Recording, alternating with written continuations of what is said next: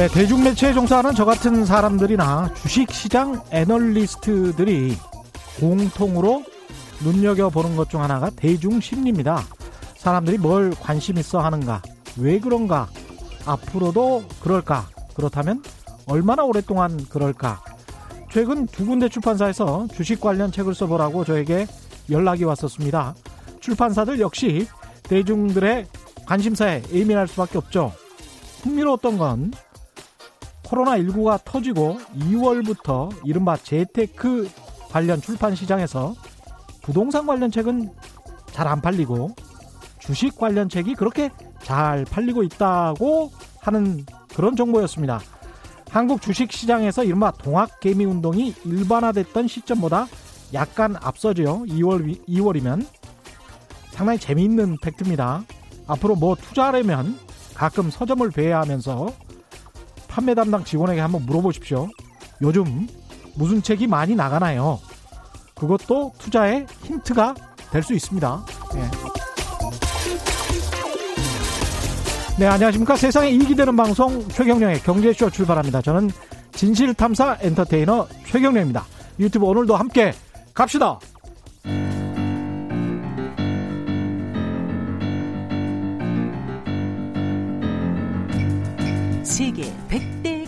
100대 경제학자 가짜 경제 뉴스 감별사 가슴이 뜨거운 경제학자 건국대 최백은 교수의 이게 경제다. 네.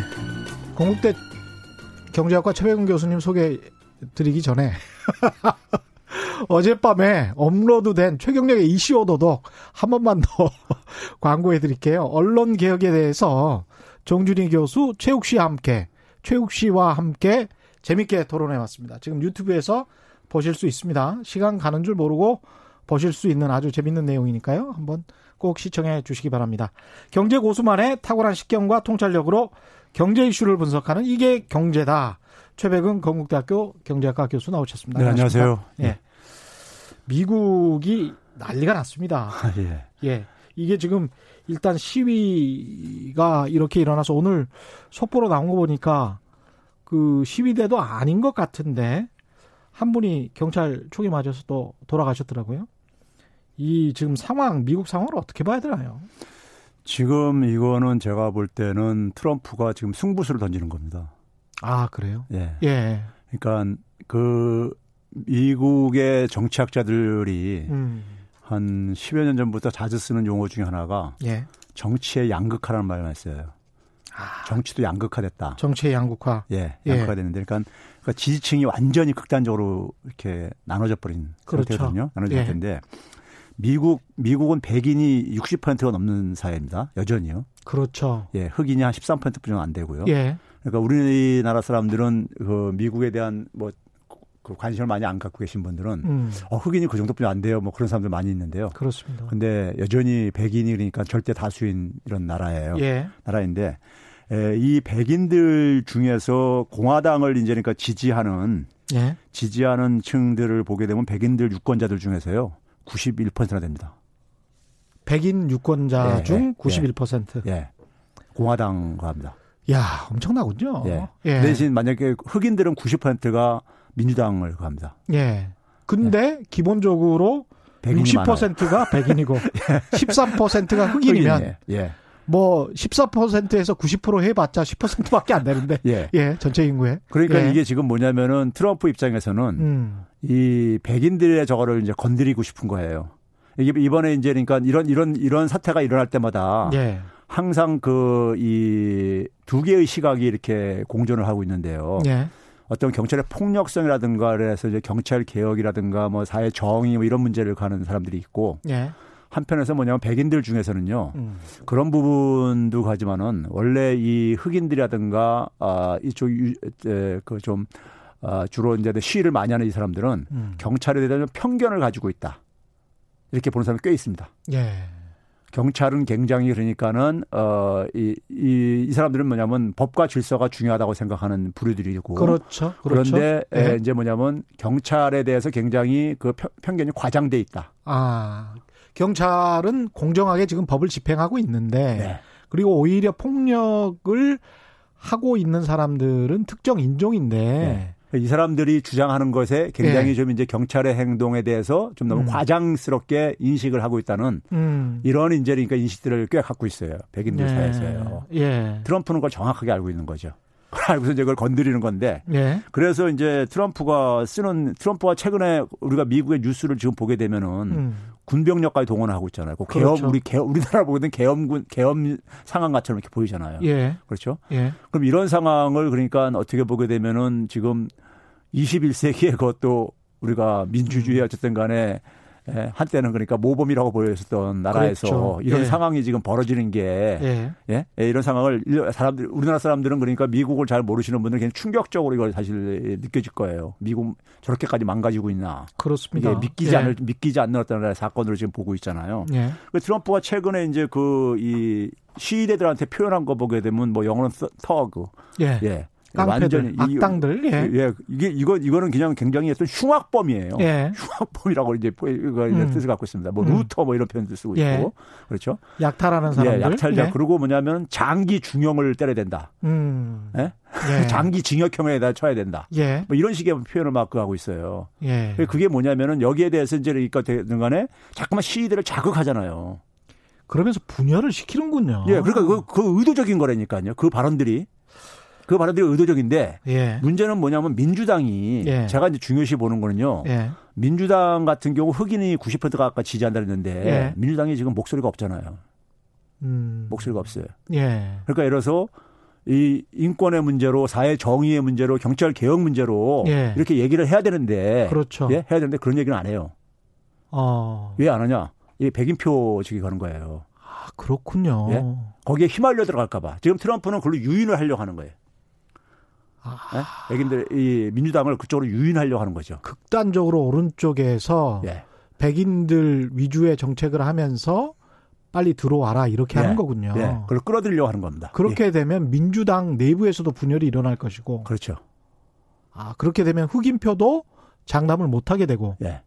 아 이게 그러니까 꽤 트럼프는 그러니까 지금 마지막 승부수를 던지는 거예요, 지금요. 아, 이거 가지고요. 예. 그러니까 트럼프의 특징이 뭐냐면은 굉장히 나쁜 상황도 자기한테 유리하게 만드는 이런 좀 재주가 있다고 우리 그걸 흔히 얘기하잖아요. 그 나쁜 상황을 어떻게 보면 좀 더 악하게 만들어서 이게 그렇죠. 지금 사실은 지금 여론의 비판은 엄청나거든요. 그렇죠. 오늘 워싱턴 포스트 보니까 예. 한 목사님이 예. 트럼프 대통령이 성경을 이렇게 흔들면서 시위대한테 예, 훈계조로 이야기를 했잖아요. 예. 그런데 목사님이 그렇게 이야기를 했더라고요. 성경을 카메라에 흔들지 말고 성경을 좀 읽었으면 예, 좋겠다. 예. 예, 그 저는 정도로 저는 이야기를 그것도 굉장히 했더라고요. 상징적인 메시지가 있다고 봐요. 예. 교회 앞에 가가지고 그렇죠. 성경 들고 한 게 사실은 그 백인 복음주의자들의 지지 기반을 가지고 트럼프 대통령이 탄생을 한 거거든요. 예. 아 근데 이건 이거는 예. 제가 이제 이 말씀을 드린 건 미국의 역사를 좀 이해를 하셔야 돼요. 예, 예. 미국의 역사를 이해하셔야 되는데요. 예. 미국은 기본적으로 우리가 그 저는 이제 항상 그렇습니다. 제국은 음. 제국은 내부 모순 때문에 되게 네. 망해요. 예. 외부로부터 어떤 충격에 의해서 공격받아서 망하는 게 아니라 역사는 그런 사례가 한 번도 없어요. 내부 모순으로 되게 제국은 붕괴되어져요. 예. 네? 제국은요. 예. 그래서 저는 중국도 그렇고 미국도 그렇고 다 내부 모- 소련도 그랬었고 음. 내부 모순에 의해서 그러니까 된다는데 예. 우리가 미국의 가장 치명적인 아킬레스 건은요 예. 인종 문제입니다. 인종 문제예요. 그러네요. 예, 인종 문제인데 그 인종 문제를 단적으로 표현해주는 두 가지 용어가 있습니다. 자유토지하고 자유노동. 자유토지와 자유노동. 예. 여기에 이제 다 모든 게 상징 다 담겨져 있어요. 아. 이제 미국 역사를 아는 사람들은 어, 예. 갈수 있는데 예. 자유토지라는 건 뭐냐면 제가 지난번 주말판으로 제가 잠깐 이제 그 미국의 재정 미국, 얘기 아니 그렇죠. 재정 얘기하면서 미국 역사 잠깐 소개한 적이 있었는데 미국은 소위 말해서 1608년에 소위 말해서 영국의 청교도인들이 건너가면서부터 음. 소위 그 영국인이 주류가 돼가지고 만든 나라입니다. 예. 그렇죠? 그래서 1840년대 아일랜드에서 대기근이 있을 때에 아일랜드인이 많이 넘어와요. 아. 그리고 이제 50년대 독일인이 많이 넘어오고 그런데도 불구하고 예. 그들은 뭐냐면은 비주류였었어요. 백인 사회에서는요. 그다음- 맞습니다. 예. 예. 저임금 노동에 많이 종사했었고요. 아일랜드 카톨릭 이쪽은 다 소수죠. 그렇죠. 예. 그러니까 이제 그런 상황 속에서 가장 밑바닥에 있는 게 흑인 이제 노예 노동이었었는데 음. 노예 노동인데 자 백인들은 처음에 영국에 와가지고 어떻게 했냐면 처음에 13개 주, 그러니까 에팔레, 에팔레체 산맥 그러니까 이쪽 대서양 쪽 이쪽만 있다가 예. 에팔레체 산맥을 넘어갈 줄 몰라가지고 어. 넘어갈 줄 몰라가지고 가다가 넘어가다 죽을 수 있으니까 거기는 네, 굉장히 거기, 위험하니까 거기 통로 통, 거기 넘어가는 통로를 발견하는 것도 굉장히 어쨌든 간에 역사 스토리에 있어요. 아, 예. 예. 예. 근데 아이가 어쨌든 간에 그래서 서부 개척이라는 이렇게 표현을 하잖아요. 예. 개척의 시대 뭐 그러잖아요. 예. 이게 이제 사실은 어떻게 보면 인디언 축출이죠. 음. 예? 인디언 그래서 미국 역사에서 보게 되면 인디언 역사를 안 가르칩니다. 자기들 아. 부끄러운 역사이기 때문에. 예. 예? 그러니까 인디언들 사실 뭐 몰살시키고 땅을 뺏은 거잖아요. 그렇죠. 개척이 아니라 다시 그냥 침략한 거죠. 침략. 예? 처음부터 예. 침략해 들어가서 뺏은 예. 거죠. 예. 근데 자기들은 이제 그걸 이제 우리가 뭐 지리산의 대발견도 예. 무슨 대발견이에요. 거기 사람들이 원래부터 살고 있었는데요. 그랬죠. 그렇죠. 그러니까 이게 서양의 눈이란 말이에요. 그렇죠. 유럽 예. 사람들의 눈인데. 예. 근데 그렇게 해가지고 그 속에서 뭐냐면 인디언들의 비극을 예. 우리는 모르잖아요. 지금요. 그렇죠. 미국인들이 감추고 있기 때문에 모르는 겁니다. 음. 예? 인디언들의 그 비극을 그러니까 예. 그렇죠. 인디언들은 역사 속에서 완전히 사라져 버린 거예요. 그러니까 어떻게 보게 되면요. 주류 예. 역사계에서요. 예. 그렇죠. 그리고 미 백인들이 얻은 게 뭐냐면 자유 토지인 거예요. 예? 뭐 대표적으로 우리 뭐 중고등학교 때 홈스테드법 링컨이 뭐 가면서 음. 예, 소위 자장농 창설법 이렇게 우리 번역을 하는 게 예. 그래서 이제 개척을 하게 되면 한 160에이커까지는 공, 거의 공짜로 무상으로 나눠주는 예? 아. 160에이커면 거의 한 20만 20만 평 이상이 됩니다. 예. 20만 평방 킬로미터 평 아, 평방 저기 우리 평으로 예. 예 넘쓰는 이런 규모인데 그걸 이제 준단 말이에요. 예. 그러니까 그걸 이제 그 서부 개척으로 이제 해가지고 쭉 이제 에팔레스산 넘어와서 이렇게 확장시킨 거죠. 예, 유럽에서 예. 쫓겨난 사람들이 그냥 엄청난 땅을 그렇죠. 소유하게 유럽, 된 거네요. 유럽만 하더라도 소장농이 바글바글 되던 이런. 그렇죠, 예. 그렇죠. 예. 그래서 예. 이제 이민 오고 이제 못 살겠어가지고 이민 오고 그런 건데 이주해 온 건데 그러면 어 이 백인들이 그렇게 땅을 빼앗으면서 인디언들은 그 속에서 이제 눈물과 이제 어쨌든 간에 참혹한 저걸 이제 흘린 거예요. 그렇죠. 그렇죠. 그러면 이제 그 속에서 그 얻은 게 그 자유 토지라고 이제 표현을. 음. 네? 자유 토지인데 우리는 자유 토지를 얻었다. 예. 예? 근데 그 그걸로 인해 가지고 예. 미국의 그 경제적인 조건이요. 예. 미국의 농업 생산성은 있잖아요. 농업 예. 생산성은 두 가지가 결정하는데 두 가지 요소가 하나는 뭐냐면은 단위 면적당 얼마나 많이 생산을 해내느냐. 예. 예? 이걸 토지 생산성이라고 하는데요. 예. 그리고 또 하나는 뭐냐면 얼마나 많은 경작지를 이용할 수 있느냐. 그렇겠습니다. 예, 이두 예. 가지가 결정하는데 예. 대개 역사가 깊은 나라들은요. 예. 어 그러면서 농업 생산성이 높은 나라들은 토지 생산성이 높은 거예요. 그렇겠죠. 뭐 네덜란드라든가 예. 저쪽에 이 농업이 발달한 이제 그러니까 북, 북유럽 같은 국가들 보게 되면요. 예. 그럼 인구 인구가 계속 증가하니까는 그렇죠. 땅은 잠깐만 상대적으로 이게 팽창이 한계가 있고 예. 그렇죠.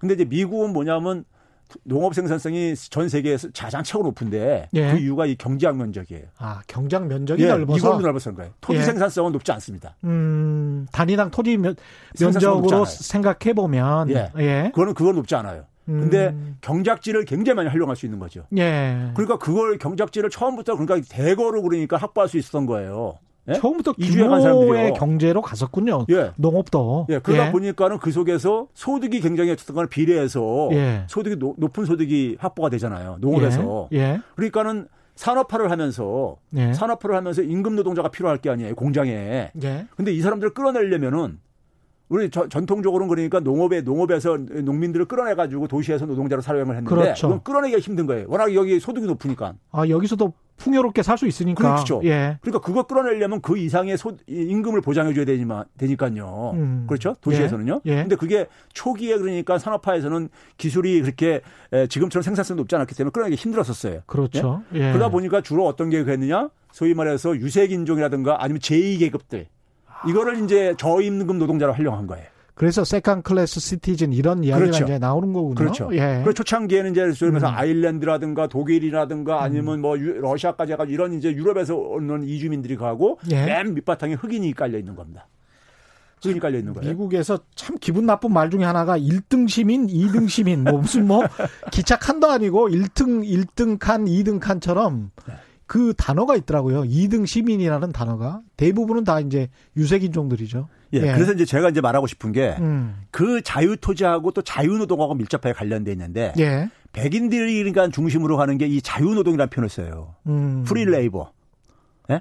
근데 이 프리가 무슨 뜻이냐? 예. 프리가 무슨 뜻이냐면요. 이게 뭐냐면 소위 말해서 어떤 하나의 그러니까 이 자유, 그다음에 자, 자립, 예? 이런 것들이에요. 당신들이 노예에서 해방돼서 마음대로 계약할 수 있으면 네. 그게 자유노동이지 뭐냐라고 네. 이렇게 강변할 수가 있겠습니다. 근데 실제로는 굉장히 저임의 그 대가를 주면서 사실은 착취하고 있는 그런 구조인데도 자유노동이라고 말할 수 있겠네. 예. 그러니까 이 사람들은 예. 뭐냐면 사, 람은 기본적으로 인간의 잠재력을 예. 활용하면 평등주의적인 사회가 구성이 가능하다. 이런 개념을 갖고 있어요. 미국 애들은요. 그게 뭐냐면 예. 백인들한테만 적용되는. 예? 그렇습니다. 예. 그래서 여기에 이제 그러니까 큰 축을 그 사상도 그랬지만은 큰 예. 축을 이루고 있는 게 이 부흥주의 교회입니다. 아. 부흥주의 교회가 똑같은 저기 이 주장을 해요. 예. 예? 그래서 그게 19세기 말에도 그러니까 뭐냐면 노동자들한테 음. 술 먹지 말아라. 음주 이제 금지라든가 이런 거를 막 지지했던 게 술 먹으면 그 다음날 노동하는데 지장이 있거든요. 아, 그게 이제 예? 기독교적인 금욕 주의적 윤리 그렇죠. 뭐 이쪽으로 가는 거군요. 그렇죠. 그래서 이제 이 자립 자립 사상을 굉장히 강조했는데 예. 자립이 되는 사람들은 백인이라 이거예요. 예? 아. 백인한테만 그 자립이 자기가 예. 그러니까 제가 지난번에 그랬잖아요. 미국 사람들은 일반 서민들도 음. 소위 말해서 전 국민 의료 보험제도 같은 걸 거부한다는 이유가 예. 왜 그러면 왜 국가가 그걸 해, 해줘야 되느냐? 예. 자기가 열심히 하면 중산층은 될 수 있다 이 런 것을 이런 믿음을 갖고 있는데 그렇죠. 예? 그게 바로 이제 백인 중심의 저거인 거다. 열심히 살면 우리처럼 예. 열심히 땅을 개척해서 살면. 예. 누구든지 부자가 될 수 있는데. 어, 그게 이제 미국의 50년대, 60년대 영화를 보게 되면요. 자기 개인 주택에다가 앞에 그러니까 그래서 큰 뭐 6기통 이상의 자동차를 가지고 있는 이런 모습들 그렇죠. 중산층의 모습의 전형적인 열이니까요. 그렇죠. 예. 이게 다 가능했다 이거예요. 자기가 열심히만 하면은 본인들 위주로만 생각했구나. 그렇죠. 백인 위주로. 그러니까 예. 그게 거기 그게 뭐냐면 거기에는 무슨 희생이 있었느냐? 인디언들한테 땅 뺏은 거 가지고 가능했던 거고, 근데 흑인들. 흑인들한테 강제 노동시킨 걸로 가능했다 이거예요. 그 밑바탕은요. 그러네요. 그 희생을 가지고 백인들이 그러니까 그러한 소위 중산층 사회를 건설할 수 있었던 거예요. 어떻게 보면요. 그렇습니다. 예? 그러니까 어떤 희생에 예. 상당한 사람의 희생의 바탕을 해가지고 건설한 사회예요. 예? 그랬군요. 그게 예. 60년대 이제 민권운동, 흑인 민권운동을 그렇죠. 만나면서 이제 저항에 부딪혔던 것이고. 우리가 흑인들이 그러니까 투표권을 절, 투표권을 실질적으로 확보한 게 예. 1964년이란 말이에요. 예. 사람들은 우리가 정말 노예 해방되고 나서 예. 바로 이제 되지 않았느냐 이렇게 생각들 하는데 예. 사실상 그 당시도 뭐냐면 투표세라든가 poll tax라고 했었죠. 예. 재산이 있어야지만 하고 그다음에 예. 이제 뭐냐면 이 문맹 시험도 보아가지고 예. 예? 예 저기 저 이 어느 정도 저기 저 언어도 알고 다 그래야지만이 투표권을 주는 이런 식으로 각 주에서 예. 통제를 했었단 말이에요. 그래가지고 결국은 뭐냐면 1964년에나 돼가지고 음. 흑인들은 이제 오늘날처럼 이제 일반 이제 소위 말해서 이 뭐 보통 투표가 이제 적용된 거죠. 그러니까 60, 64년이면요. 지금부터 그러니까 우리가 그것도 한 60년 분이 60년도 채 안 되는 이런 기간이 안 된다고요. 예? 참 그러고 보면 그리고 보면 이렇게 투표를 하기도 참 어렵게 만들어 놨어요, 미국은. 제가 이제 그 예. 소, 이 속에서 주목하는 게 뭐냐면요. 예. 자, 우리가 예를 들어서 어 예를 들어서 이런 겁니다. 저는 우리나라 민주주의 발전에 있어서 음. 광주 민주화 운동이 굉장히 우리가 큰 역할을 했다고 보는 게 예. 광주에서 어쨌든 많은 사람들이 당시에 이제 군부 정권이 그냥 자기들의 어떤 거나 폭력적인 지배에 굴복하기를 강요하는 데 속에서 그걸 예. 거부하면서 많은 사람들이 희생을 치렀단 말이에요. 예. 근데 그게 그 희생으로 끝난 게 아니라 나머지 살아남은 사람들한테 음. 굉장히 마음의 빚을 줬어요. 어. 예? 빚을 줬다고요. 그랬죠. 그래서 이제 뭐냐면은 그 살아남은 사람들의 그 빚이 결국은 사회 정의에 대해서 외면할 수 없게끔 만드, 만드는 하나에 음. 이게 이제 됐다고 저는 생각이 들거든요. 예. 그럼 미국 사회 같은 경우는 예를 들어서 이렇게 많은 사람들의 희생을 인디언과 흑인의 희생을 통해서 백인들의 어떤 하나의 그런 번영을 번영을 했을 때 정상적이라면은 이게 두 가지 경우가 두 가지 경우로 이제 이건 구분됩니다. 하나는 뭐냐면 그걸 정당화시키거나 네. 지배를 정당화시키거나 예. 예. 그러니까 우리가 흔히 말해서 이 박정희 정권 18년 전두환 정권까지 해가지고 8년 거기 해야 되면 한, 한 거의 30년 가까이 되는 이 기간을요 속에서 혜택 본 사람들 많을 게 아니겠습니까요? 그렇죠. 그 혜택 본 사람들은 혜택 본 사람들은 뭐냐면 자기 스스로 그걸 합리화시켜야 돼요. 그렇죠. 자기가 편안하려면요. 어떻게 기득권이 됐는지. 예, 그걸 예. 합리화시켜야 됩니다. 음. 그걸 만약에 그걸 부정을 하게 되면 자기 삶이 부정돼 버리니까는 그렇습니다. 그렇죠. 예. 그럼 미국도 마찬가지예요. 집단적으로 백인들은 음. 백인들은 뭐냐면 흑인과 인디언들의 고통을 의식적으로 외면을 합니다. 아. 외면을 안 하면 자기들이 고통스러운 거예요. 그러면서 그 외면하는 속에서 어떻게 되냐면 극우가 돼버리는 거예요. 일종의 그러니까요. 예. 예. 그래서 아까 제가 얘기했듯이 백인들이 그러니까는 흑인들의 이러한 시위에 대해서 굉장히 그러니까는 경찰에 대한 편견을 가지고 너무 편견을 가지고 있다 흑인들이. 예. 예? 그래서 이 법과 질서를 그러니까 너무 이 저기 이 과소 저기 사소하게 취급한다. 음. 예? 이런 식으로 이제 그러니까 시선을 보내는 게 있다 이거예요. 예? 있다 보니까는 그거를 이제 그러니까 우리가 지금 트럼프는 지금 이제 자극하는 거예요. 예? 그렇군요. 그러면 이제 만약에 예. 이렇게 자극해가지고 이거를 극단적인 대립으로 몰았을 때 음. 흑인들이 더군다나 여기서 만약에 우리가 아주 저 극, 단적인 어떤 시위라든가 폭력으로 나왔을 때 예. 백인들은 굉장히 어쨌든 간에 거기서 이제 반발을 보일 거라 이거죠. 예? 그게 그... 이제 자기한테는 굉장히 정치적으로 유리하게 작용할 거라고 생각하는 거고요. 근데 그런 트럼프 대통령이 이제 이번에 9월 G7에서 러시아, 인도와 함께 한국, 호주를 초청을 해서 네. G11 뭐 이런 걸 한번 해보자 네. 이런 식으로 이야기를 하고 있는데 네. 여기에는 어떤 속내가 있을까요? 자, 이거 봐보세요. 지금 지금 우리가 미국이 트럼프가 들어서고 난 이후에 예. 사실 오바마 때도 사실 그런 저 조짐이 나타났는데 이미 예. 그러니까 미, 소위 말해서 미국이 만들어놓은 규칙을 음. 규칙을 미국이 다 하니까 많이 무너뜨리고 있어요. 예. 대표적으로요. 에, 오바마가 집권이 확정되고 났을 때 소위 말해서 우리가 2008년도에 11월 달에 G20 정상회담이 열리잖아요. 예. 에, 이제 그게 이제 부시가 마지막으로 이제니까 한 겁니다. 음. 백악관에서 짐 싸고 나가야 될 사람이 예. 한 두세 달 있으면 나가야 될 예. 사람이 그걸 소집을 했어요. 지금이랑 비슷하네요. 예. 그렇죠. 했는데 예. 해가지고 그때 한 이유가요. 음. 미국은 적어도 대외적인 문제에 대해서는요. 내부적인 단결이 굉장히 강한 나라다 보니까는 음. 그걸 다 국민들한테 공표합니다. 예. 그러니까 G20을 만든 이유를 예. 뭐 우리나라 전문가들 잘 안 보고 그러는데 백악관의 홈페이지에 보면 그게, 그게 설명이 돼 있어요. 음. 왜 G20을 우리가 만들었느냐. 예. 그런데 거기 딱 가장 중요한 목표는 뭐냐면요. 글로벌 불균형을 해소하기 위한 거다. 아. 이걸 딱 해야 됩니다. 이걸 딱못 예. 박아요. 글로벌 불균형이라는 것은 쉽게 얘기해서 미국에 그러니까 이 대규모 무역 적자와 경상수지 적자 음. 이거를 해소하겠다 이거예요. 이거 해소 안 하면은 예. 미국의 경제 주권이 자꾸만 흔들거린다 이거예요. 아, G20을 만든 이유가 글로벌 불균형을 해소하는 건데 그 글로벌 불균형은 미국의 경상수지 적자를 이야기를 하는 그렇죠. 거군요. 그거예요. 그러니까 그거 해결하기 위해서 예. G7에다 G7에다가 플러스 나머지 국가들 한 이유가 예. 80년대까지는 주로 일본이나 독일 같은 서독이죠. 예. 일본과 서독으로부터 주로 이제 미국이 흑 적자를 봤었었어요. 음. 근데 이게 뭐냐면 90년대 넘어가면서부터 예. 특히 2000년대 넘어가면서부터는 우리나라 같은 경우도 외환위 겪고 나가지고 경상주의 흑자를 굉장히 중요한 정책을 추진했잖아요. 예. 그러니까 어이 신흥 국가들 중국을 비롯해서 신흥 국가들 그다음에 중동의 달러 이 석유 팔아 파는 국가들이 달러를 굉장히 많이 확보하게 된 거예요. 예. 그 달러가 이제 월가로 다시 들어가 가지고 미국의 금융시장을 이렇게 잘 영향을 미치고 앉아 있으니까는 음. 자기들 통화 정책이 제대로 운영이 안 된다고 그렇게 보는 거예요. 그렇죠. 예. 예. 자, 그러면 그런 상황 속에서 그거를 해소시키지 않으면 안 된다고 해가지고 만든 게 G20인데 예. G20 만들고 나서 그래서 미국이 끊임없이 그 시도를 했던 것이요. 1차 회담하고 나서 2차 했다가 원래 이게 돌아가면서 하게 돼 있는데 예. 3차를 다시 피치으로 또 다시 불러들여요. 어. 그게 뭐냐면 그 아젠다를 관철시키기 위해서. 그래서 3차에서 그러니까 적어도 아젠다를 1차 때는 경제 경제 위기가 이제 그러니까 막 이제 자유낙하듯이 막 이렇게 폭락하고 경제가 이게 무너지다 보니까는 예. 재정 부양을 공조하는 걸로 이렇게 초점을 맞췄지만은 발등에 떨어진 불부터 꺼야 되니까요. 예. 근데 3차 때 이제 그걸 의제화 시킵니다. 글로벌 음. 불균형을 해소하는 것을요. 예. 그러고 나서 4차 때는 다시 이제 그러니까 캐나다 오타로 갔다가 5차 때 우리나라로 오죠. 서울에서요.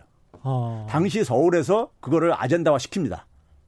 당시에 이제 그러니까 우리나라가 글로벌 호구짓을 했다고 제가 칼럼에다 쓰랬는데 아젠다는 의장 국가가 설정하는 거예요. 예. 근데 환율 문제를 다루겠다고 이제 가이트너가 당시 재무부 장관이 예. 얘기를 하는데 윤중현 장관이 당시에 호기롭게 음. 저 유럽 돌아가다 다니면서 이제 의제 설정 이제 상의하면서 돌아다니면서 한 특정 국가의 환율 문제 의지할 수 없다 이렇게 얘기를 해요.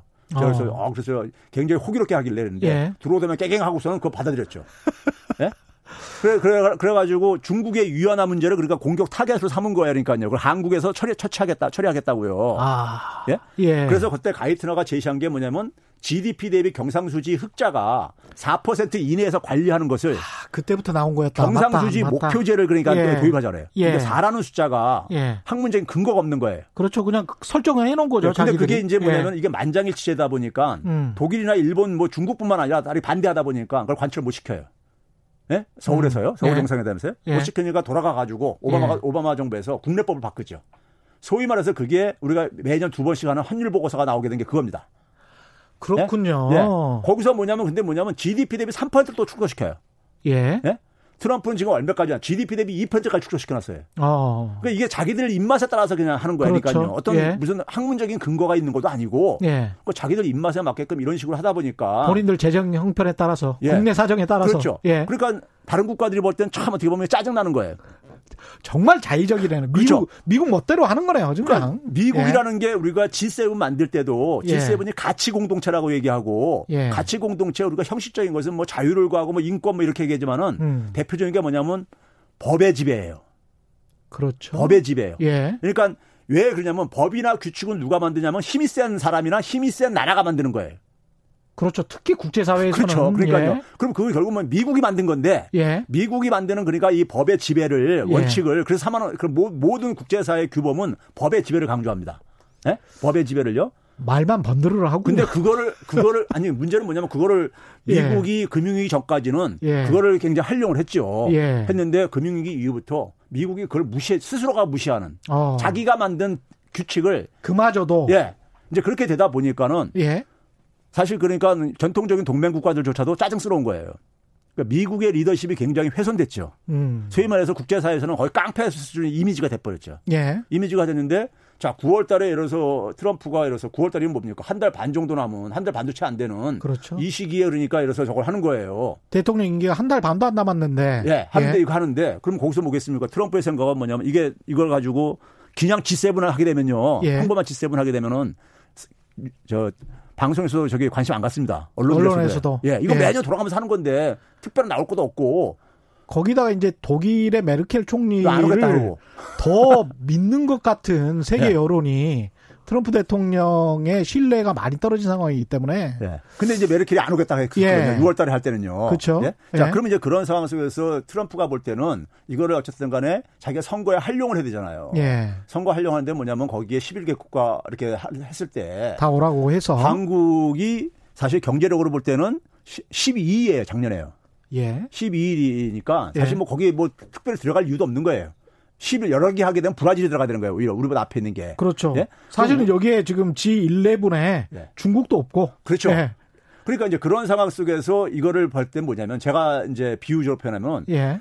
깡패가 우리가 예. 막 깡패짓 하고 앉았는데 예. 깡패짓 동네에서 깡패짓 하고 앉았는데 자기 자기 그렇게 나쁜 사람 아니다 하면서 예. 내 친구 중에 이렇게 모범생도 있어. 아. 예? 한국 같은 한국은 지금 뭐냐면 코리아 아, 예. 이 코로나 방역 이후에 예. 국제사회에서 어떤 모범국 굉장히 신뢰를 주는 어. 예? 얘 공부 잘해. 뭐 예, 이러면서. 아니면 범생이 범생이 같은 이미지 좋단 말이에요. 예? 근데 얘를 예. 옆에서 딱 데리고 아니 데리고 있으면서 얘도 이제 내, 내 편하기로 했어. 예. 예? 얘도 내 편인데 음. 이런 이제 그림을 만들고 싶은 거죠. 어. 그림을 소위 말해서. 어. 예? 그리고 이제 뭐냐면 또 하나는 뭐냐면 중국이 이제 중국을 왕, 중국을 왕따로 시키는 어떤 그림인 거죠. 그렇죠. G11 예. 하면 완전히 중국 왕따인데. 예. 중국 왕따 시키면서 동시에 예. 뭐냐면은 어 이제 한국이라는 나라를 끌어들여 가지고 음. 어? 내가 그렇게 저기 저거 하지만 니네들이 저 좋아하는 한국도 어? 어. 내 편이야. 예? 같이 여기에 이런 그림을 만들면은 만들고 예. 싶은 거예요. 그러니까요. 이게 그냥 G7 하게 되면 아무 뉴스거리가 안 된단 말이에요. 그렇죠. 예? 그렇죠. 그래가지고 예. 어쨌든 간에 이 사람의 지금 머릿속에는 온통 자기 선거에, 선거에 어쨌든 간에 이걸 마지막에 이제 승부수로 지금 던지고 싶은 거예요. 마지막. 그때 가이트너가 뭐 그 설정했던 것처럼 GDP의 뭐4% 이내에서만 경상수지 적자를 낼 수 있도록 한다. 뭐 이런 것들도 아니고 네. 어떤 특별한 숫자가 나올 수 있는 그런 상황은 아니지 않습니까? 9월이면 그렇죠. 이미지만 만드는 아니, 거네요. 그, 그, 그렇죠. 그게 이제 결국은 예. 뭐냐면 지금 이제 대개 이제 국내적으로는 지금 트럼프가 완전히 지금 궁지에 몰려 있는 거잖아요. 예. 코로나든 하여간 이 시위든 간에 소요든 간에 그러니까요. 그렇죠. 예. 그럼 그 상황 속에서 대개 이 멍청한 지도자들이 하는 게 대외적으로 시선을 돌린다고요. 예? 그렇죠. 대외적으로요. 예. 예. 아베도 하는 게 그거잖아요. 음. 한국을 타겟으로 해가지고. 예, 한국 때리기. 예, 그러니까 예. 지금 어, 트럼프 입장 속에서는 중국 때리기로 중국 때리기가 여러 명으로 그러니까는 예. 이게 해외 저건다나 중국은 경쟁국이란 말이에요. 예. 경쟁국과의 싸움에서는 미국은 그러니까 내부 단결은 철저하게 하게 돼 있어요. 음. 거기에 딴지 걸면은 예. 그건, 그- 그건 역적인 거예요.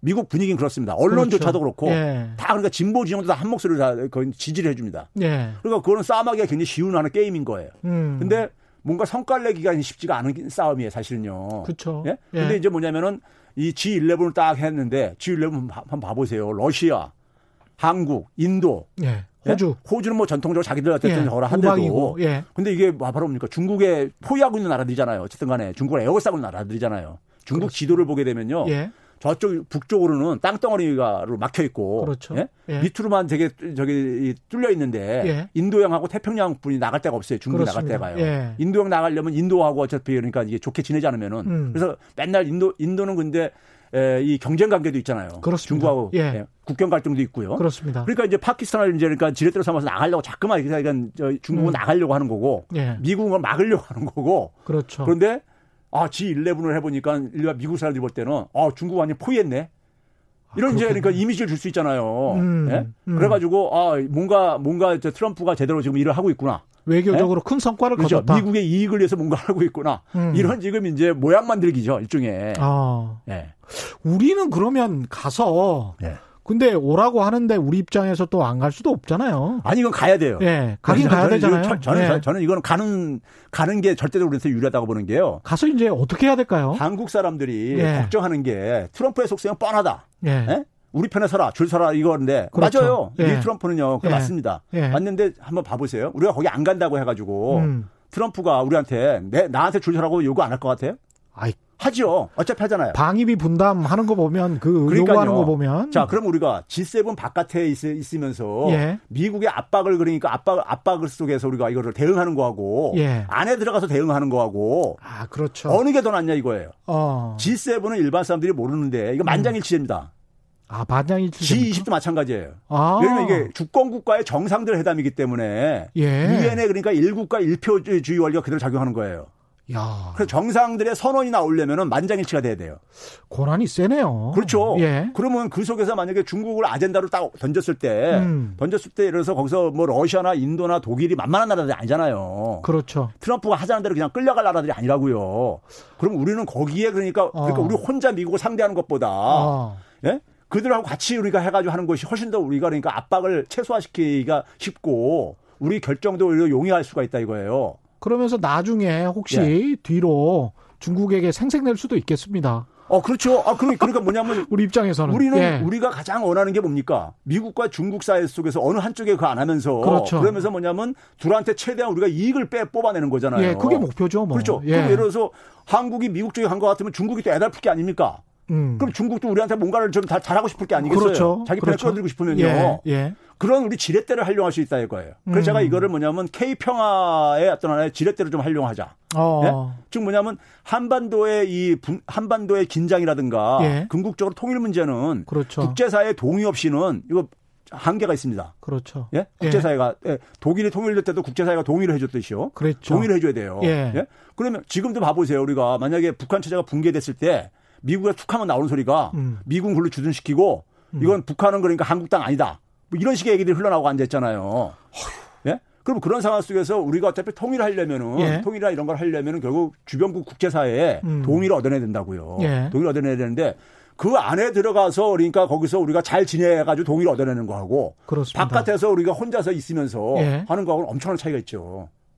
그러네요. 그리고 예. G20의 멤버인 거하고 음. G11의 멤버인 거는 또 이미 차이가 엄청납니다. 그렇죠. 일단 뭐. 좋든 싫든 간에. 한, 한 단계 상승한 것 같은 거잖아요. 아니, 이게 어쨌든 간에 예. 그 선진국 클럽이잖아요. 예. 명실상부한. 예. 그러니까 세계 주요 문제를 결정하는 모임체로 돼 있단 말이에요. G7이라는 게 캐나다 정도만을 제외하면 2차 세계 대전에 전승국과 패전국들이지 않습니까? 아 그리고 뭐 이제 예. 경제력도 예. 사실상 한, 한 시대를 어쨌든 자주지했던 나라들이고요. 그렇죠. 예. 그럼 이제 그 속에서 우리가 흔히 명실상부한 저기 저 선진국으로 되게 얘기하는 게 그 모양인데 예. 거기 우리 들어가면서 그 이미지가 우리가 이제 업되는 게 있죠. 그렇죠. 거기 그래서 그래서 제가 그러는 거예요. 이거 판단하는 거 기준 딱 저기 저기 간단하다. 음. 일본이 찬성하는지 반대하는지 보면 된다.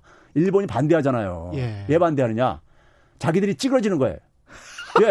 아시아를 대표하는 선진국이 일본이에요, 유일한. 예. 근데 뭐냐면 한국과 동시에 같이 이제 격이 돼버리게 되면은. 비슷한 레벨이 되네. 그렇죠. 예. 그러면 일본이 그만큼 이제 이게, 이게 위상이 격화되는 거예요. 예. 예? 일본은 이제 지는 해가 되는 거고, 음. 한국은 떠오르는 해가 되는 거고, 음. 예. 그렇죠. 예. 그러면 이제 그런 상황 속에서 그러니까 일본이 지금 굉장히 긴장하고 있는 이유가 예. 바로 거기, 거기에 그뭐 뭐 저 동의 이런 문제에 대해서 지금 어, 딴지 걸면 나오는데 저는 저는 그런 거예요. 그러니까요. 이 문제는 어차피 음. 트럼프가 제시한 건데 트럼프한테 그렇죠. 숙제 풀으라고 하면 된다. 일본 문제는. 그렇지. 예.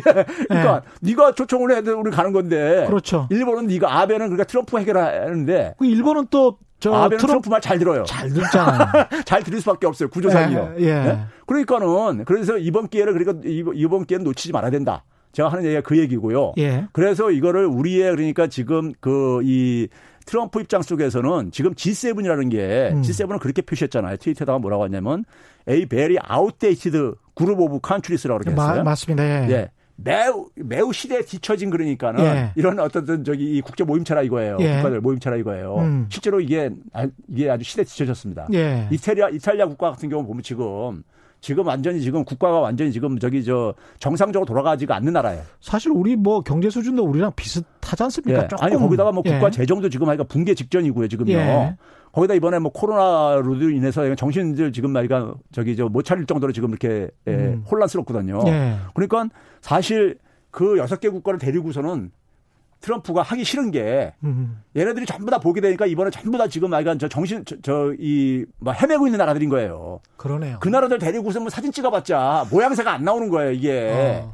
예? 일본도 국내 문제 심각하고 그렇죠. 영국은 브렉시트고 그러니까 독일은 보... 유럽 케어해야 되고 이탈리아는 보니까, 힘들고 그러니까 얘네들 보니까 예. 그냥 과거의 과거의 인물들이다 이거예요. 그러니까 쉽게 얘기하면요. 과거의 시대. 아, 트럼프 예? 대통령이 그런 거는 또 감이 아, 있네. 감이 아, 그 있어. 장사꾼이라 가지고 사업가 예. 출신이라 가지고 그런 거는 이 시대 변화 이런 거에 대해서는요. 굉장히 음. 민감한 사람이에요. 그러니까 빠르게 예. 가죠. 그러니까 그러니까 새로운 그림을 하지 않으면 내가 이걸 왜 해야 되느냐?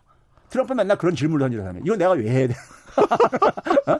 하는 건데 자기한테 이게 뭐가 이익이 되는데. 그렇죠. 이거죠. 근데 이제 그런 점에서 G11을 그러니까는 그 트럼프가 표시 표현한 건 정확한 표현인 거예요. 시대가 음. 변화 변하고 있는 거예요, 사실은요. 그렇습니다. 근데 그게 트럼프의 이익하고 많이 떨어지다 보니까 그게 결합되는 거예요, 지금요. 예. 네, 우연히요. 그럼 음. 우리는 적극적으로 활용을 해야 되는 거죠. 예. 활용을 하고 그래서 그거를 제가 볼 때는 우리가 이 한반 우리도 그러면 그 속에서 음. 그 속에서 이제 한반도 남북 관계를 풀어가야 되는 문제가 있잖아요. 그렇죠. 네? 남북 관계를 우리가 주도를 해서 먼저 풀어가야 되는. 그러니까 말씀하시는 거 듣다 보니까 남북 관계가 갑자기 그 안에서 팍 갑자기 좋아질 아, 우리가 것 제안을 하면은 예. 적어도 일본 빼놓고는 일본하고 예. 미국 빼놓고 다들 지지를 해줄 게 아닙니까? 최소한 지금 분위기 속에서는요. 그렇죠. 예? 예. 그러면 그 속에서 그러니까 우리가 지금 바깥에서 우리가 노력하는 것보다 음. 얼마나 많은 그러니까 우리의 활동 공간이 넓어지냐 이거예요. 예. 예? 넓어지고 그러면 이런 기회를 그러니까 우리가 예, 이게 트럼프가 그러니까 중국 압박하기 위해서 우리를 그러니까 끌어들이는 거다 하는 것은 저는 패배주의적인 시각입니다. 그렇구나. 과거에 우리가 주변 국가들 눈치 보며 살 때 너무 수동적이구나. 그렇죠. 근데 우리 국가가 그동안 굉장히 변했다. 음. 촛불혁명 이후에 저는 우리 국가의 이상이 굉장히 변했다는 것을 우리가 우리 스스로만 모르고 있는 거예요. 아, 그걸 그래서 국제 정치 무대에서 충분히 우리가 힘을 발휘할 수 있고 조종자의 역할도 할 수 있다 이렇게 거기다가 지금 있잖아요. 예. 중요한 게 뭐냐면은 코로나 19 이후에 음. 국제 리더십의 스타일이 바뀌고 있다고요. 예. 소위 말해서 미국의 미국의 그 리더십이 그 하드 파워에 기초한 거라 그러잖아요. 그랬죠. 경제력이 달러하고 예. 그다음에 이제 군사력. 군사? 예. 근데 이게 지금 코로나19에 한 무용지물이 되고 있잖아요. 그렇습니다. 그렇죠? 예. 그거 가지고 그냥 깡패짓만 하고 앉았단 말이에요. 미국은요. 예. 보여주는 모습이. 뭐 있으면 뭐 합니까? 바이러스를 근데 그거 가지고 주로 이제 그러니까 협박하는 예. 짓만 하고 앉아 있잖아요. 미국은요. 예. 근데 그게 국제사회에서 그게 짜증나는 거고 그러니까요. 음. 근데 예. 우리는 이번에 뭘 보여줬냐면은 방역 취약 국가들한테 우리가 이제 대통령이 던진 화두가 모두를 위한 자유. 예. 모두를 자유 이걸 던졌단 말이에요. 그러니까 음. 모두가 그러니까 다 같이 연대와 협력을 통해서 예. 이 위기를 벗어나자. 예? 이렇게 하면서 음. 방역 취약 국가들한테 그러니까 1억 달러 인도적인 지원을 하겠다라든가 음. 그다음에 이제 그러니까 이 진단 키트라든가 백신이 나오게 되면은 전 이건 글로벌 공공재로 우리가 삼자라든가 그 보편적 가치를 지향한 거죠. 그러니까 국제사회 예. 속에서는 굉장히 그게 국제사회도요. 예. 개별 국가나 못 사는 나라가 더 많은 거예요. 그러니까 잘 사는 나라보다. 그럼요. 훨씬 예? 많죠. 예. 200개나 그러니까, 되는데. 그러니까 그러면 그 대부분 나라들은 예. 한국에 대해서 한국에 대해서 존경하는 마음이 가는 거죠. 아. 예? 미국은 그러니까 앞에서 굴복하고 있지만은 예. 힘이 센 깡패니까 굴복하고 있는 거지만 뒤로는 예. 미국을 누가 존경을 하겠어요 지금요. 지금 상황은 그렇습니다. 근데 한국은 힘이 없어도 예. 이제 뭐냐 존경을 받는 나라가 됐단 말이에요. 신뢰를 받을 수 얻을 수 있는 나라로요. 음. 그러면 그런 부분을 가지고 이제 우리가 그 G11 모임에 가서도 예. 하게 되면 우리는 주도할 수 있다는 얘기죠. 그러니까 어. 예를 들어서 힘 가지고 우리가 힘 자랑하는 나라는 절대 그러니까 이게 저 동의를 얻는 게 힘들어요. 예? 힘으로 하는 나라들은. 어. 예? 그러니까 국제사회가 soft power 가지고 이게 예. 지금 리더십이 바뀌는 중요한 어쨌든 간에 이런 시사점을 던져주고 있는 상황인데 사실은 미국이 정말 글로벌 리더로서 힘을 발휘할 때는 미국의 hard power를 본 게 아니고 soft power, 그렇죠. 보편적 가치의 그렇죠. 지향 예. 그리고 그것이 중국을 넘어설 것이다. 절대 중국은 미국을 따라올 수가 없다라는 그건 결국은 소프트웨어였지 않습니까? soft power였는데 네. 그러니까 그 당시 미국이 그렇게 못하니까 지금 그 당시는 그러니까 예. 미국의 전성기였다 보니까 예. soft power와 hard power가 같은 방향으로 하고 있었던 거예요. 예. 같이 이게 이 soft power가 hard power를 만드는데 중요한 원천이었던 거예요. 음. 그러니까 이게 이제 그러니까 소위 mismatch가 안 생겼던 거죠. 그렇게 비슷하게 행동을 했어요, 또 예. 미국이. 그러니까 예. 이제 그러니까 굉장히 여유로 여유도 부리고 그랬었었죠. 그렇죠. 그렇죠. 근데 예. 이제 문제는 뭐냐면 미국의 이제 그러니까 이 경제력이 나빠지면서 음. 미국이 그러니까 스스로 자기 자기의 소프트 파워를 자기가 훼손시키고 앉아 있는 거예요. 예? 그렇습니다. 예. 아, 예. 미국이 경제적으로 안 좋아지면서 소프트파워를 이제 훼손시키고 있고 다른 나라 인권을 지적하려면 본인들의 인권 국내 인권부터 이제 잘 보호를 해야 되는데 근데 미국은 이제 봐보세요. 이번에 코로나19하고 예. 이번에 이제 그러니까 그 흑인 이제 그러니까는 어 그 이 사망으로 인해 가지고 미국 음. 사회가 보여준 것은 이제 미국이 아주 결정적인 지금 저 이 상처를 받은 거예요. 국제사회에. 예. 예. 야, 미국이란 사회가 저 정도뿐이 안 되는 사회인가. 음. 예? 이런 거에 대한 그러니까 신뢰가 미국을 더 이상 이제 동경할 수 있는 어, 사회는 더 이상 이제 동경할 수 있는 국가가 아닌 거예요, 이제 그러니까요. 예. 이건 굉장히 중요한 겁니다. 그렇죠. 세계 그러니까 경찰 국가라고 하는 나라를 우리가 모, 델로 생각했던 나라. 음. 예? 모델로 생각했던 나라인데 20세기엔 그러니까 우리가 모델로 생각했던 나라인데 그날 저 나라는 모델이 아니다라는 것이 이제 그렇죠. 예, 국제사회에 분명한 그 메시지를 던졌단 말이에요. 예. 그럼 그 속에서 이거는 뭘 의미하냐면 국제사회가 굉장히 무질서 사회로 돌아가는 거예요. 음. 근데 이 이러한 상황 속에서 결국은 뭐냐면 지금 필요한 거는 경제력이 다원화되고 모두가 연결된 이런 세상 속에서는 예. 실 우리가 이번에 방역할 때 성공한 그 요소가 그대로 사실 필요한 겁니다. 어. 시, 개방성도 유지를 하면서 예. 그러면서 그 속에서 신뢰를 서로가 해야지만 협조가 이루어지거든요. 그렇죠. 또 연대를 연대를 해야지만 협조가 이루어지거든요. 음. 예? 그게 우리가 코로나 어, 한국 K 방역이라는 것이 기본적으로 이번에 해결한 것이 그거라고요. 그러니까요. 개방성을 유지하면서 유지하려니까는 전염의 확산 이업이 있었잖아요. 그걸 해결하려고 정부가 가다 보니까 국민들의 자발적인 참여를 유도를 해야 돼. 예. 국민들의 자발적 참여를 유도하려면 국민들한테 신뢰를 줘야 돼, 정부가요. 음. 신뢰를 주려면 정부가 그러니까 자기가 철저하게 투명하게 관리를 하면서 이걸, 이걸 통제할 수 있다는 가능성을 보여줘야 되는 것이고요. 예. 그 속에서 그리고 이제 뭐냐면 국민들 하나하나도 다 포기 안 하고 음. 예? 이거 무료로 다 이제 어쨌든 진단도 해주고 다 이렇게 하겠다는 이런 메시지를 보내면서 국민들이 이제 안심, 예. 안심하면서 이제 자발적인 참여와 어, 협조, 협조를 끌어냈죠. 음. 그게 이제 우리가 K 방역의 어떤 성공 요인이었잖아요. 그리고 그, 국제사회도 마찬가지란 얘기죠. 아니 이번에 뭐 카타르에서 LNG선 예. 100척인가 예. 수주한 거 있지 않습니까? 예. 23조 원어치가 넘던데 그것도 그거 뭐랄까요? 우리 K 방역 예. 그것과 연계시켜서 볼 수 있나요? 아, 실제로 그렇죠. 예. 왜 그러냐면 이제 우리가 그 전에 문재인 정부가 어쨌든 외교적인 어떤 하나의 음. 이 성, 문재인 정부가 굉장히 외교적인 관계를 돈독하게 만들었지만은 예. 카타르가 우리나라가 이제 그러니까 그 LNG 수입에 있어서 제일 많은 나라예요. 그리고 우리한테는 에너지 차원에서 굉장히 중요한 나라이죠. 그렇죠. 예. 예. 그래서 어쨌든 간에 관계가 굉장히 좋, 좋게 됐었습니다. 예. 근데 이제 이번에 이제 코로나 터지면서 그 이 큐피라고 하죠. 카타르 이제 그러니까 국영 인재니까 이 가스공사. 음. 거기서 이제 뭐냐면 이제 우리나라 가스공사에다가 한국 가스공사에다가 뭐냐면은 그 이 한국의 검진 진단 키트를 예. 좀 보내줄 수 있냐고 예. 해가지고 그거를 그그 그 당시 3월달 얘기인데 예. 우리도 굉장히 내부적으로도 굉장히 기에 우리가 확보가 그렇죠. 그런 상황이고 예. 또 그다음에 해외에서 많이 주문도 막 오는 이런 상황이었었고 예. 하는데 그걸 어떻게든 만들어 가지고 한 50원어치인가 이렇게 해서 보내줬다 그러죠. 그러니까요. 예. 그리고 그거 보내주다 보니까는 그 속에서 그걸 이제 카타르 입장 속에서는 굉장히 고마운 거죠. 음. 예? 고마운 음. 거고. 그래서 우리가 개인들 사이에서도 어떻게 보게 되면 신뢰라든가 그다음에 뭐냐면 의리라든가 이런 게 굉장히 중요하듯이요. 중요하죠. 국가 사회도 마찬가지예요. 예. 국제 사회도요. 사실은 네. 참전국들 뭐 터키 같은 데 가서 터키 국민들 보면 괜히 좀 우정이 생기고 뭐 그렇지 않습니까? 우리가? 그러니까요. 이번에 예. 참전 용사들에 대해서 보내준 것도요. 아주 예. 뭐 잘한 결정이에요. 예. 예? 우리한테 그렇게 해준 사람들에 대해서 우리 잊지 음. 않고 있다. 예. 예? 그래서 뭐냐면은 함께 그러니까는 같이 우리가 아, 이 살아가겠다 하는 이런 메시지를 예. 예? 같이 함께 그러니까 우리는 연대하고 협력하겠다. 이 연대와 협력이 초연결 세계에서는 가장 필수적인 하나의 규범입니다. 음. 예? 그래야지만 협력이 이루어지기 때문에 연대를 보내야지만이.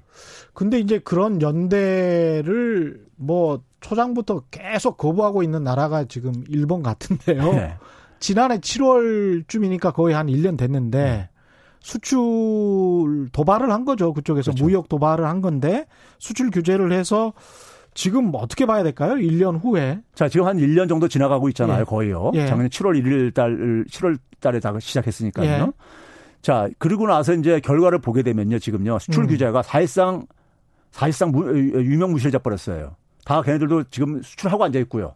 그게 이렇게. 무슨 반도체 세계 품목이 photoresist하고 불화수소하고 폴리이미드 뭐 이런 예, 예. 거였지 않습니까? 예. 근데 예. 우리가 이제 자립한 것도 있고, 예. 그 다음에 이제 뭐냐면 수입선을 이제 다변화, 듀퐁이라든가 이런 쪽으로 바꾼 데도 있고, 예? 반도체 못 만든다는 소리는 전혀 안 들려요. 없잖아요. 예. 그러니까 일본만 그러니까 제가 지난해 그러니까 7월 이후에 그러니까 7월 달부터가 3분기입니다. 예. 3분기, 4분기 거를 제가 추적해 보니까는 일본이 타격이 굉장히 심했어요. 그걸로 인해서요. 아, 네? 그 업체들을? 예. 그래서 타격이 심했고 음. 그것이 일본 경제에도 굉장히 영향을 미쳤어요. 예. 결과적으로. 그러니까 외신에서 당시에 저도 이제 그런 얘기를 했지만은 자기 발등 찍은 게 분명한 거예요. 예. 자기 발등 찍은 건데. 예. 근데 그러다 보니까는 일본 기업들이 아우 성취니까는 음. 그걸 이제 풀어줬잖아요. 사실상요. 그러니까요. 예. 수출 규제는 제도는 놔두는데 제도는 껍데기만 남아 있는 거고 음. 실질적으로 보니까는 팔 수 있게 예. 이걸 허용해주고 있단 말이에요. 왜 그렇게 안 하면 일본 기업이 망하게 생겼으니까요. 그렇죠. 예? 예. 그러니까 이제 그런 상황 속에서 지금 아베가 가는 건 뭡니까? 아베는 지금 이거 처음에 왜 했어요? 강제징용 배상 판결에 대해서 불만 갖고 지금 하고 그렇습니다. 예.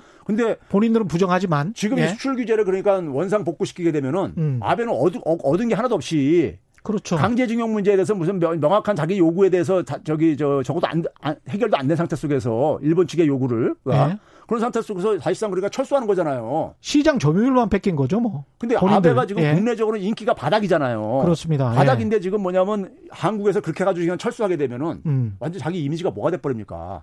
그러니까 아베, 입장에서는 그냥 계속 가야 되네. 그렇죠. 아베는 그러니까 외통수에 물려가지고 예. 이게 그러니까 한 나라가 있잖아요. 한 나라가 역사를 보게 되면요, 한번 지도자 하나 잘못 만나면요, 순식간에 이게 변해버립니다.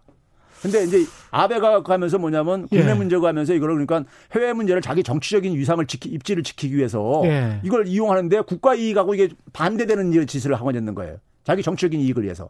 그렇습니다. 그러니까 이게 예, 결과적으로 이렇게 돼버렸습니다. 결과적으로 국가를 망, 망 국가를 망쳐들게 만드는 거죠. 예. 예? 그래서 이제 사실상 우리로서 볼 때는 제가 예. 이제 그러니까 우리가 이제 이번에 뭐 그 일부에서는 예. 지소미아 인제니까 이거 이제 이번에 재연장하는 거 중단 종료해야 된다 이렇게 예. 카드 써야 된다 그러는데 예. 그건 저는 그건 남겨둘 카드입니다. 음. 왜 그러냐면은 지소미아는 기본적으로 미국의 이해가 굉장히 여기 관련돼 있잖아요. 그렇죠, 그렇죠. 근데 지금 트럼프가 이제 초청받아서 가는데. 예. 지금 뭐 트럼프하고 우리가 그러니까 이거 또, 또 하나 그러니까 트럼프를 또 자극할 문제를 만들 필요 없는 그렇죠. 거고요. 예. 거기다 뭐냐면 트럼프가 또 아베 문제도 해결해야 된단 말이에요. 그러네요. 예. 그러니까 예. 지소미아 카드는 음. 어, 우리가 지금 뭐 조건부로 당시, 당시에 연장을 했기 때문에 그러네요. 언제든지 이걸 종료시킬 수가 있어요. 아 거기에 예? 사실상 뭐 지금처럼 해주고 예. 생색을 또 낼 수가 있네요. 예. 국제사회에 한번 판단을 한번 받아보자 이거예요.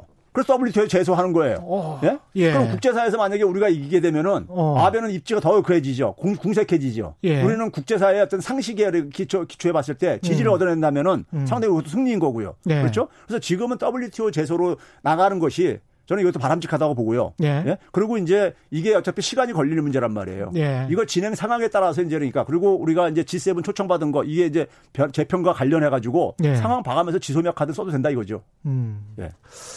지금 2020님, 3030님, 아기공룡 둘리님, 최경영의 경제쇼 전 국민이 청취해야 합니다. 회사 들어가야 하는데 너무 재미있어서 계속 듣고 있습니다. 전 국민이 청취해야 되죠. 예. 너무 고맙습니다. 박원숙님, 은실님, 정성호님, 3866님, 쉽게 설명해 주시는 일타 경제샘, 최백운 교수님 최고. 이렇게, 이렇게 말씀해 주셨고요. 68, 6837님, 붉은 융단님, 마키님, 고희정님, 최 교수님 비유가 참 좋습니다. 트럼프 머릿속에 들어갔다 오신 듯, 뭐, 이렇게 말씀하셨습니다. 최종옥님, 솔직하고 진실 있는 이야기 정말 좋습니다. 우리가 이런 이야기를 공중파에서 듣는 것이 너무 오랜만입니다. 오늘 청취자들 반응이 참 열광적인데요. 최종욱님 말씀도 참 일리가 있는 게 지난 한 10년 동안에 사실은 어떤 지상파에서 한국의 국익이랄지 이런 것들과 관련해서 이야기를 하면서 약간 정권 눈치를 보는 측면도 있었어요. 맞습니다. 근데 이제 네. 우리가 그런 것들을 다 털어버리고 이 민간 자유시장이잖아요. 네. 여기서는 뭐 이런 가능성도 있고 저런 가능성도 네. 있고 여러 가지를 이야기를 해야 또 그런 것에 또 힘을 받아서 또 정부가 나가서 또 외교도 또 잘할 수 있고 그렇거든요. 그렇죠. 예. 예. 아, 제가 어저께 저녁에 그 주진우 라이브에 나왔었어요. 아, 그러셨구나. 나와가지고 어저께는 예. 한국판 뉴딜 제가 좀 저 비판적으로 평가하고 들어간 사람입니다. 예. 그러니까요. 그게 이제 여러 가지 의견 속에서 그게 꼭 정부랑 또 같이 예. 갈 필요는 전혀 없거든요. 아, 저는 국뽕 아닙니다. 예, 오늘 너무 감사하고요. 예. 지금까지 최백은 건국대학교 경제학과 교수와 함께했습니다. 고맙습니다. 네, 감사합니다. 예, 김광민님은 이러니 저러니 해도 역대 미국 대통령 중에 트럼프만큼 한국 많이 언급해주는 대통령도 없었음 뭐 이런 네, 평가도 네, 우리 이상이 변한 거예요. 예, 그렇습니다. 저희가 준비한 최경의 경제쇼 여기까지였습니다. 저는 KBS 최경령 기자였습니다. 고맙습니다.